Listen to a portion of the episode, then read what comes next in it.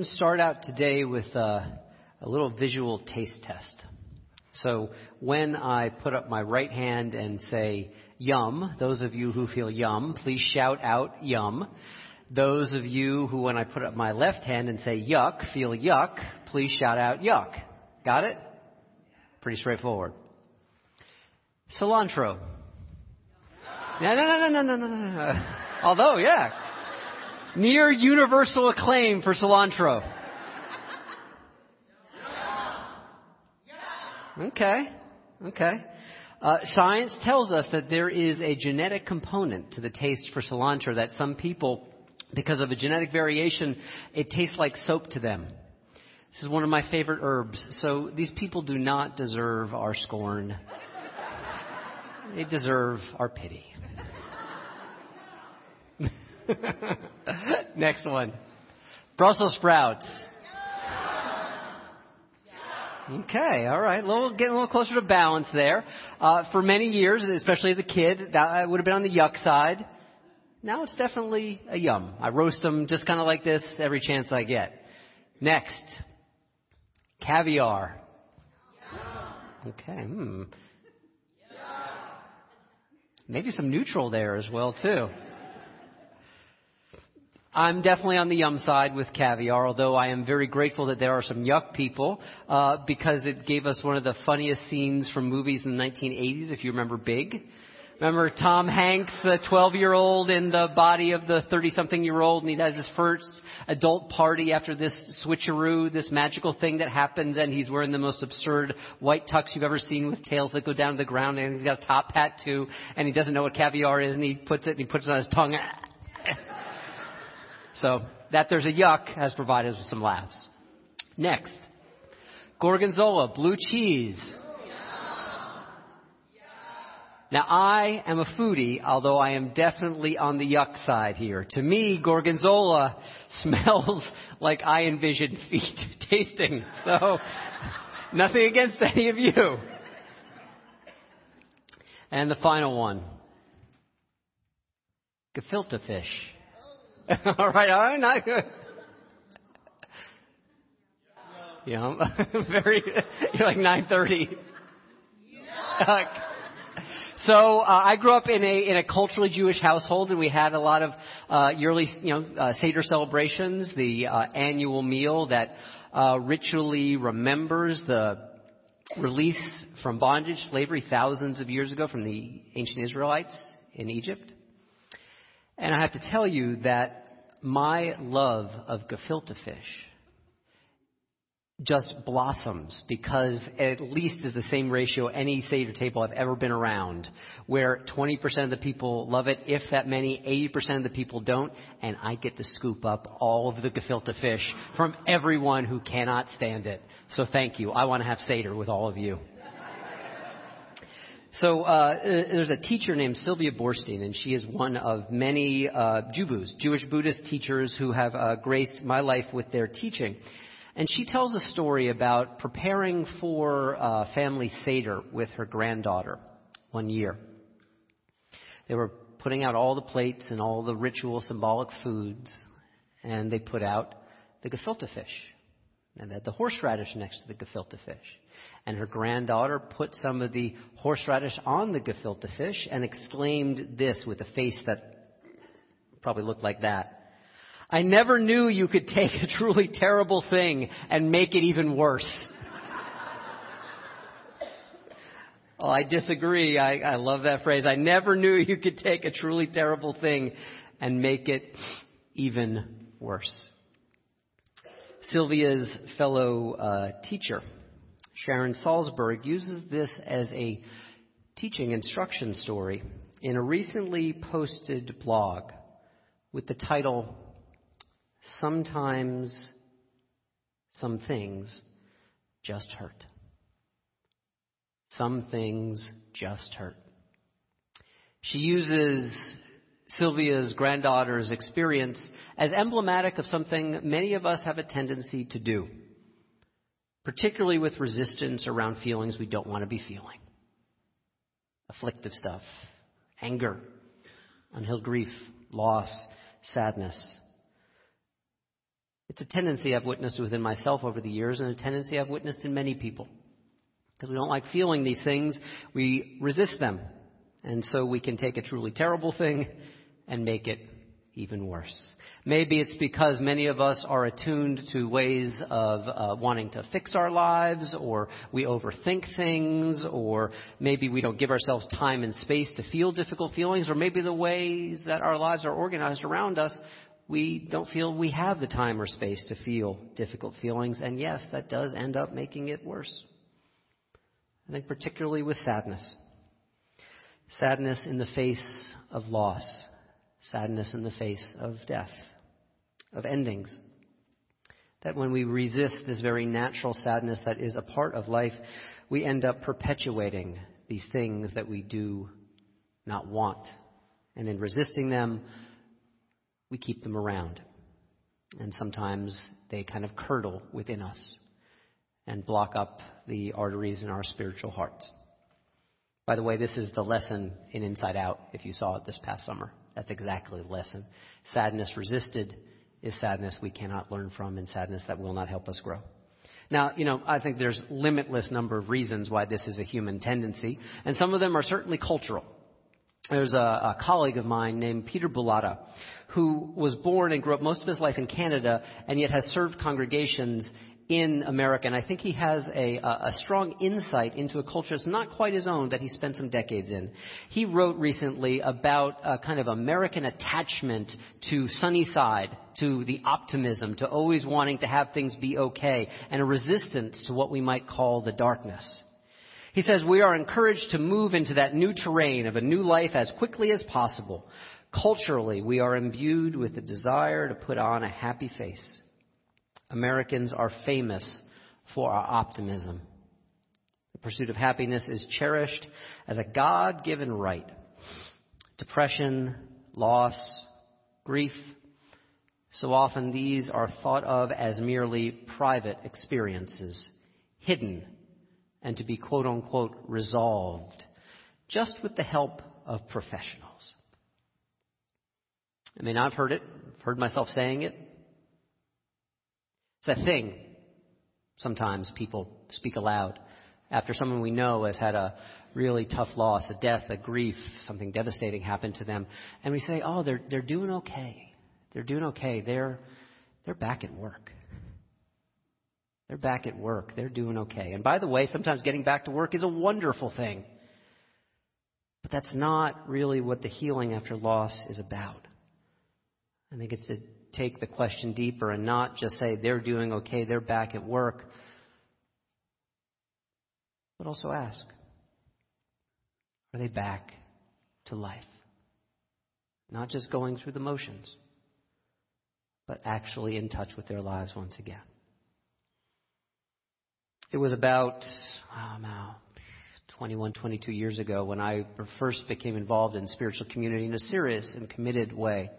This was the Unitarian Church of All Souls, the church that uh, eventually ordained me to the UU ministry. And it's on the Upper East Side of Manhattan. It's a very, very fancy kind of place. And I got to know a guy in the congregation who was about 20 years my senior at that point, so about my age right now. And he was well respected within the congregation. He was a leader within the congregation. And what I came to know about his story is that in the last few years he had suffered a number of truly awful losses, including the death of his wife, whom he loved dearly. A number of other heartbreaks along with that as well too.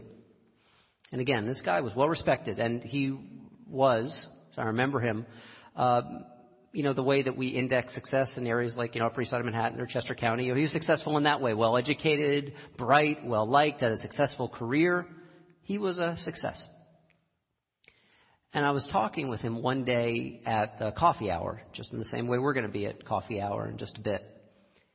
And as I was really curious about was bringing people into congregational life. And by the way, I'm still really curious about that. I asked him, what, what brings you here? Why do you come here every week? And he paused for a moment. I remember him closing his eyes. He took a breath.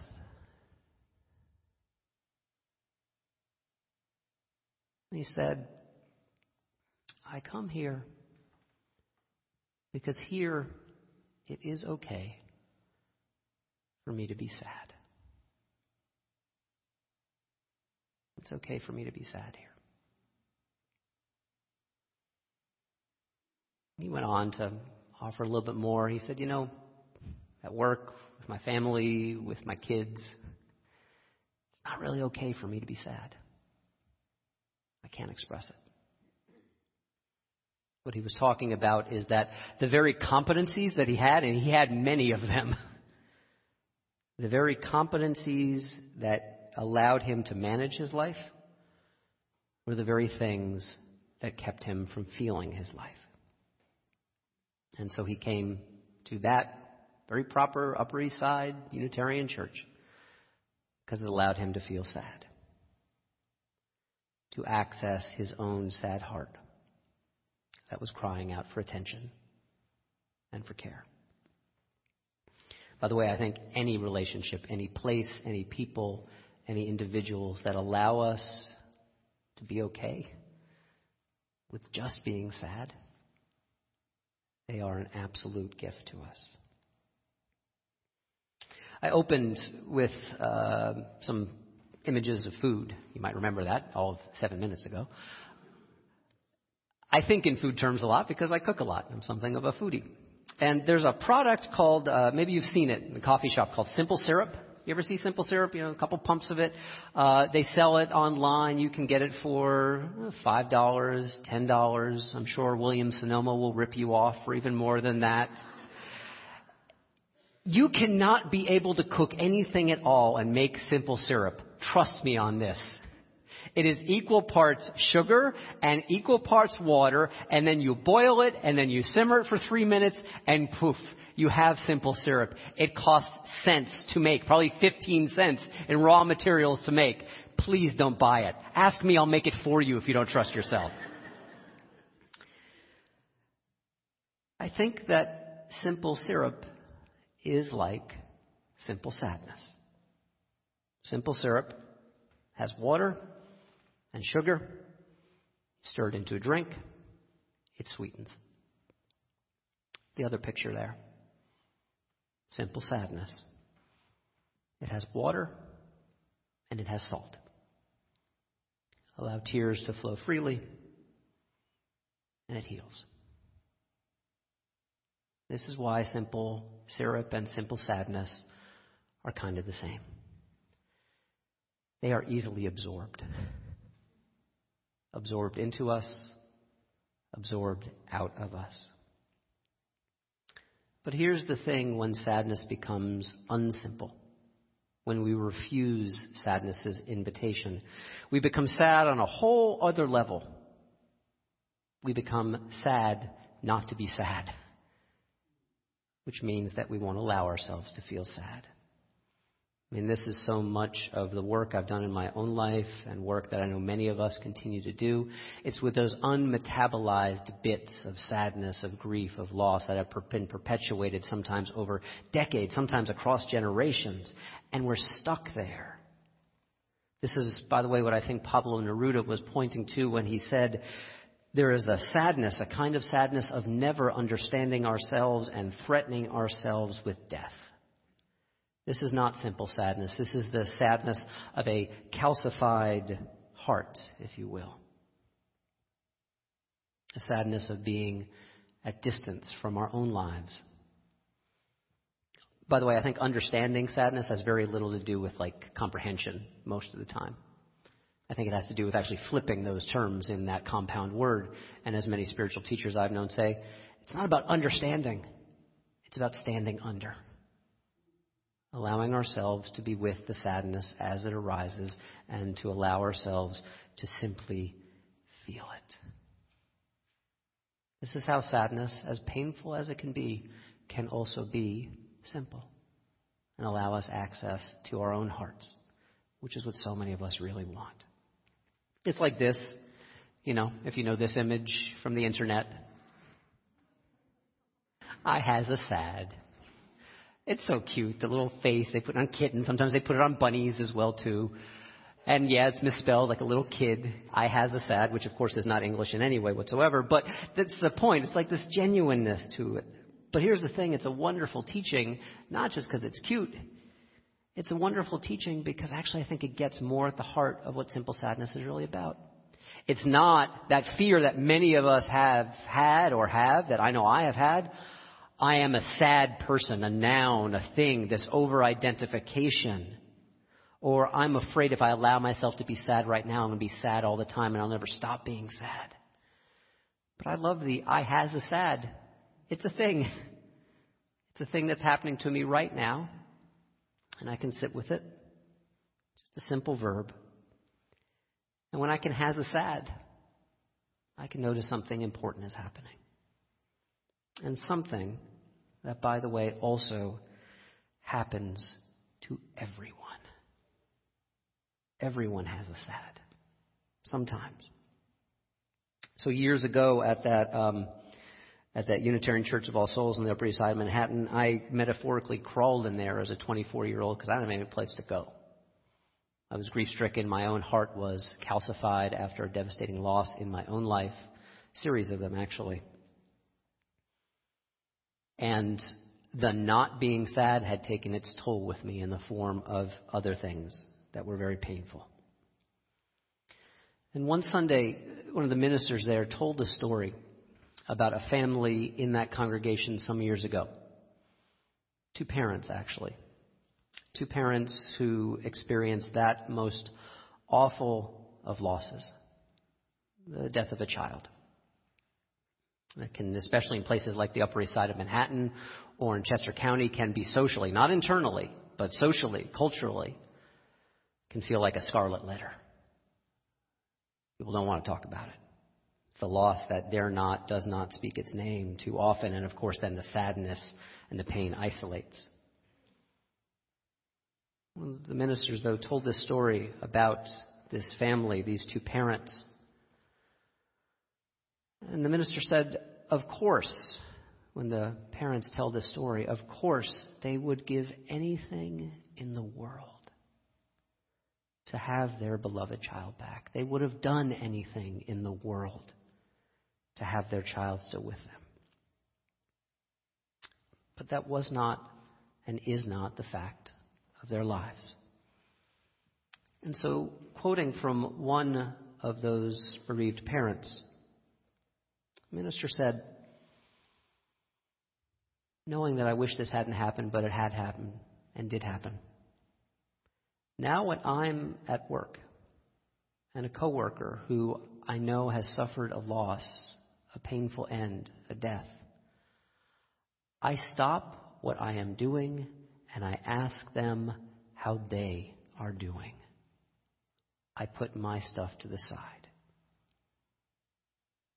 when someone I know has a death or a loss, I'm going to be the first one to bring them a casserole if they need something to eat.